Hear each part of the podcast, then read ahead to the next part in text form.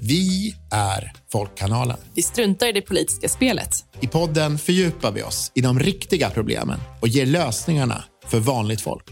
Jag heter Lina Stenberg. Och jag heter Peter Gustafsson. Och Det här är en podd som handlar om de riktiga frågorna. De som spelar roll på riktigt för vanligt folk.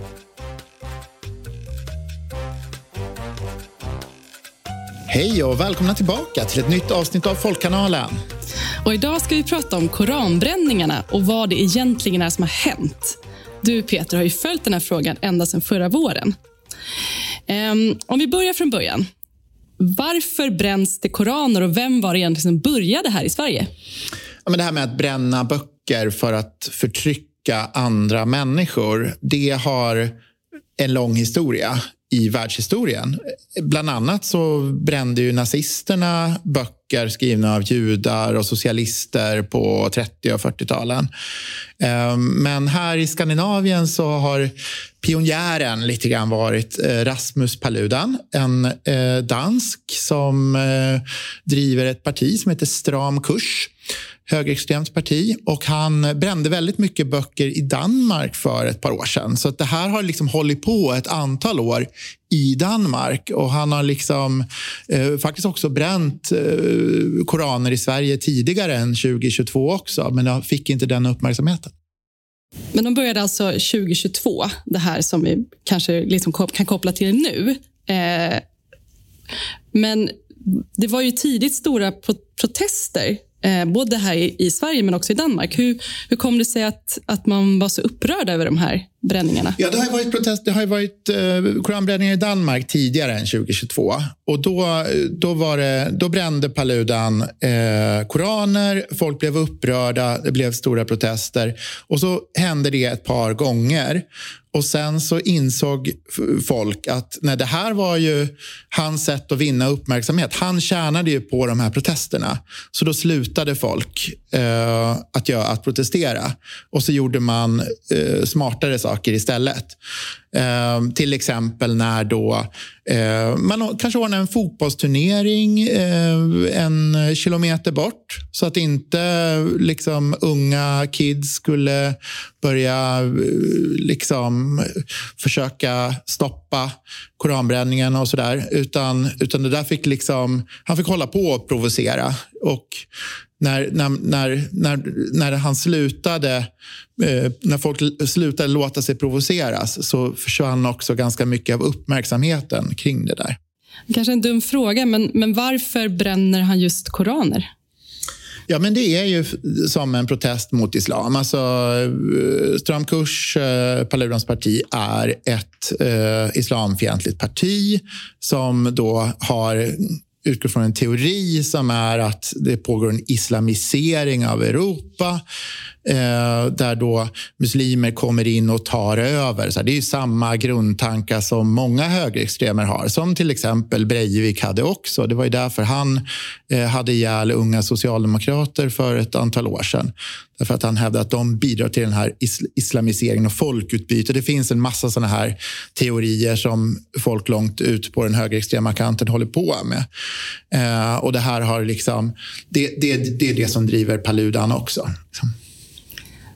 Och, men kan inte du berätta lite grann om de här koranbränningarna här i Sverige då, påsken 2022. För någonting hände ju där och det blev mycket uppmärksamhet kring det.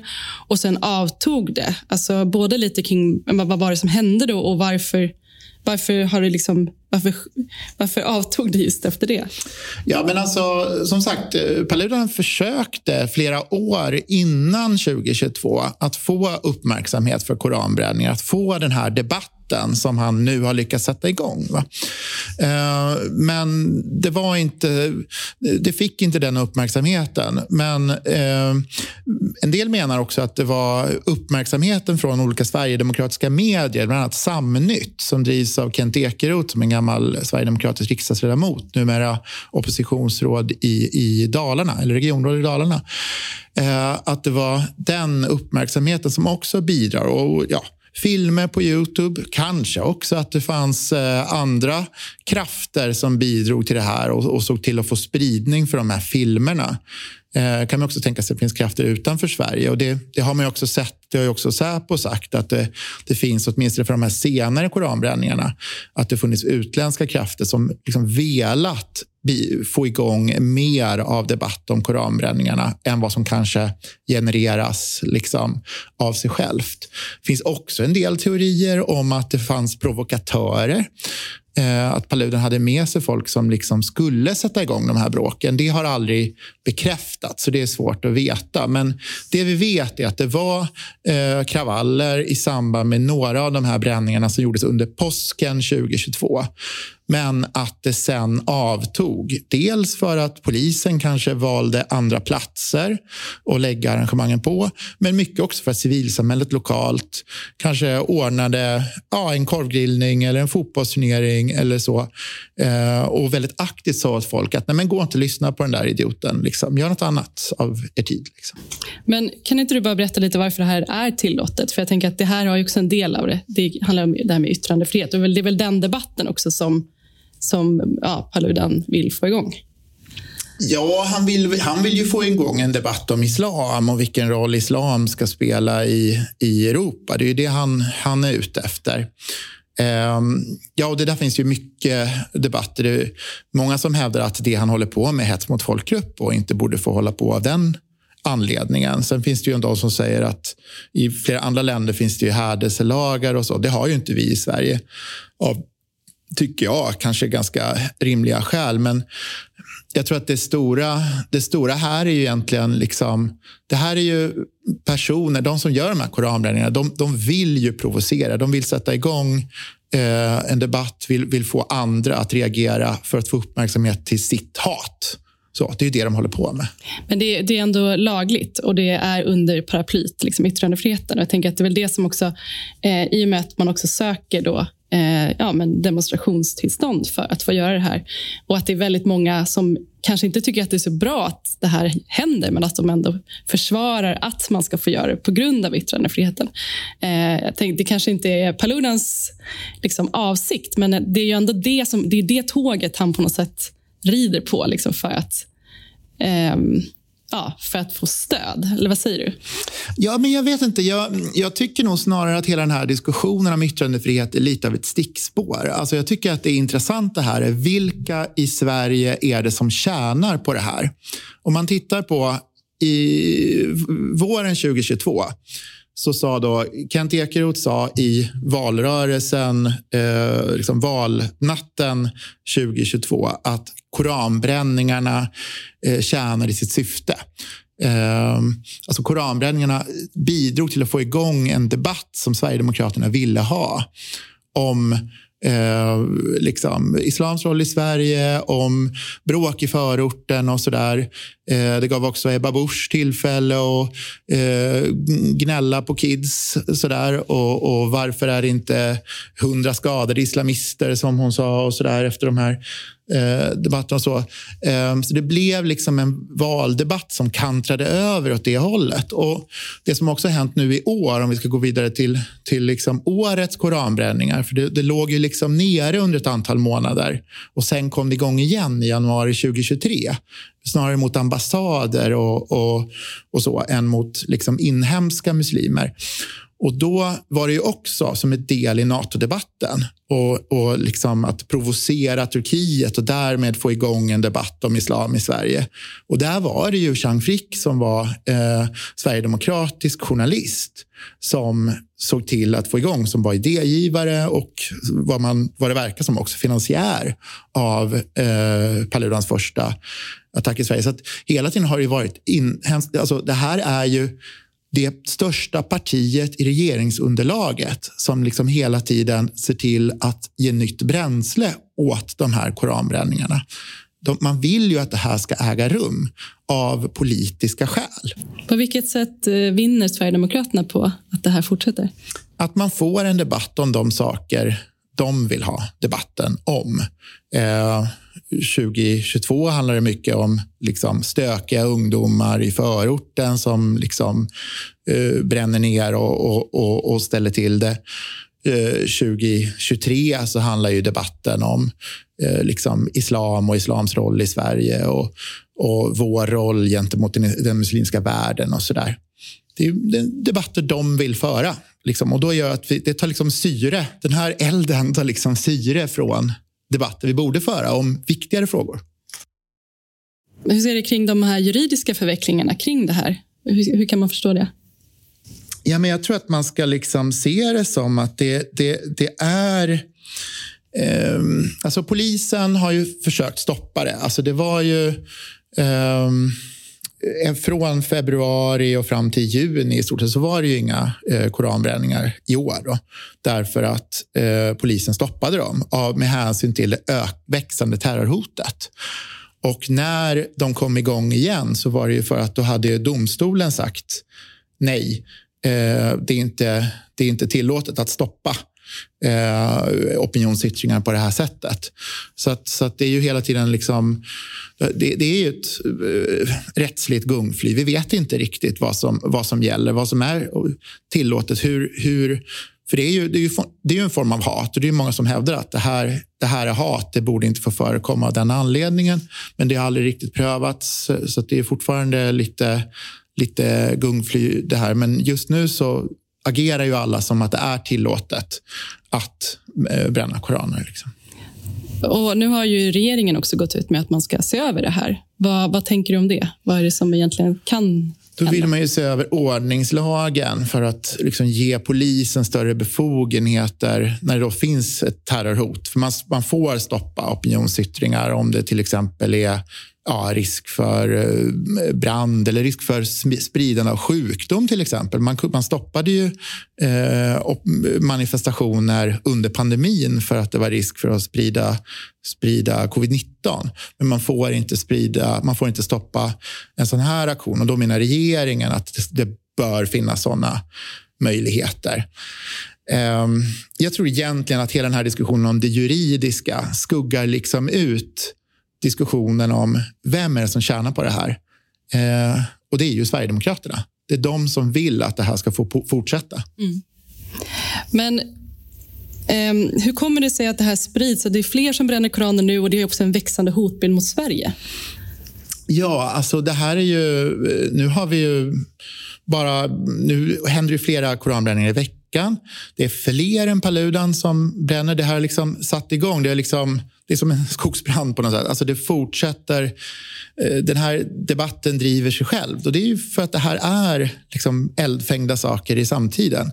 Det handlar om eh, vår relation till varandra, eh, vår relation till islam och så där. Och det är viktiga frågor som diskuteras. Och, och eh, då, då är det andra aktörer som liksom kliver in och eh, liksom fortsätter. Och, och det, det, har ju då lett till... Då, och lite grann är det högerextremisterna och islamisterna behöver ju också lite grann varandra.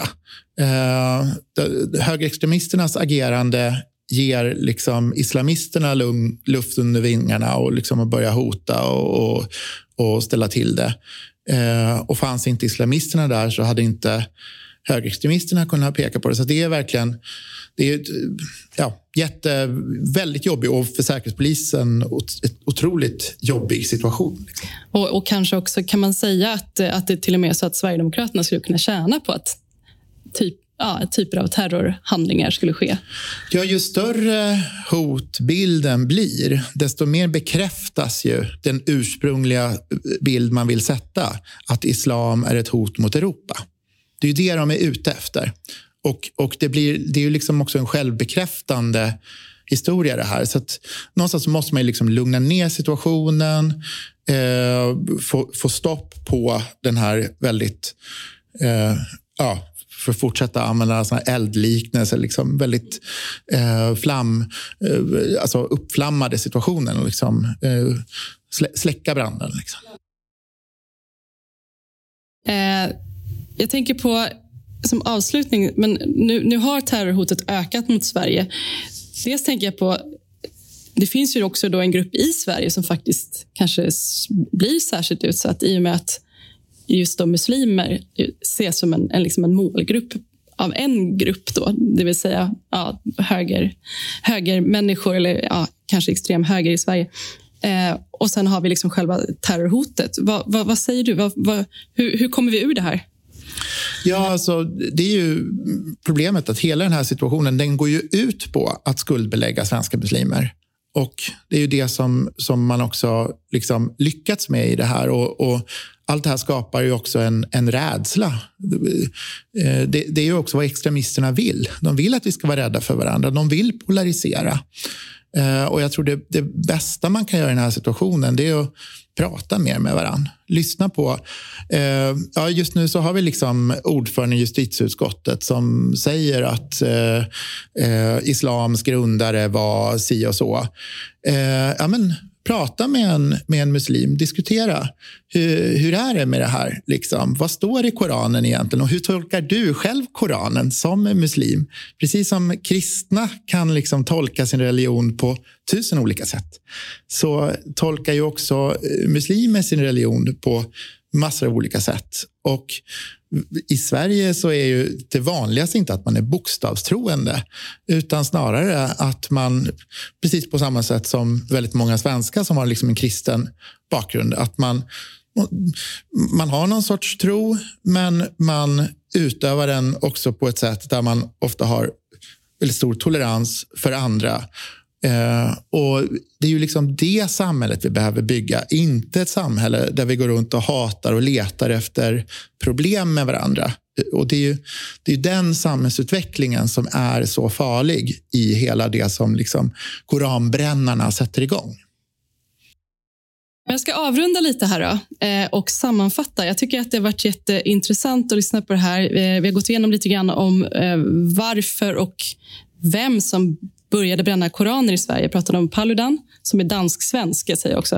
Eh, och Eh, det här med att det både i Danmark och Sverige, eh, att det framför allt kom igång då kring påsken 2022 eh, och sen avtog, men sen kom tillbaka igen och att det har liksom spelat in i både valrörelse och NATO-diskussion.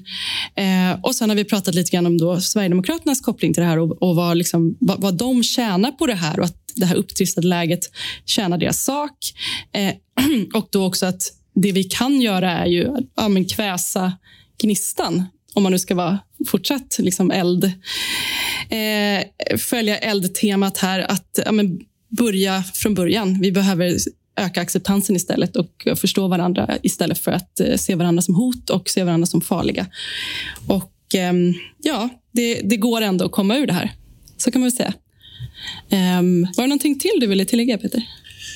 Nej, men alltså, det är ju verkligen det. Vi måste kunna leva tillsammans i ett samhälle. Det är ju det som är grundfrågan. Eh, Människor med olika trosbakgrund som kommer från olika länder. Det är ju det som har varit styrkan i vårt land. Att oavsett vilka bakgrunder vi har så har vi kunnat prata med varandra. Och det är ju det, är ju det som någonstans de som bränner koraner, det är det de, det är det de hatar. Och vi ska inte låta dem få göra det, utan vi ska prata mer med varandra. Och det var ju det man sa efter, som Jens Stoltenberg sa efter Utöja, sådär, att, att liksom, vi behöver mer av diskussion, mer av kärlek, mer av öppenhet. Det är så vi löser det här. Inte genom att liksom gå runt och vara, vara, vara rädda för varandra. Mm. Ja, men precis. Mer kärlek, mindre hat. Eh, om du gillar vad du hör i den här podden. Tipsa gärna andra, lyssna och dela och rekommendera den här podden. Och Vi finns ju där poddar finns, helt enkelt. Och Glöm inte att lämna en kommentar eller en fråga eller berätta vilket ämne du skulle vilja att vi pratar om i, i din podd Folkkanalen. Vi finns ju på olika sociala medier.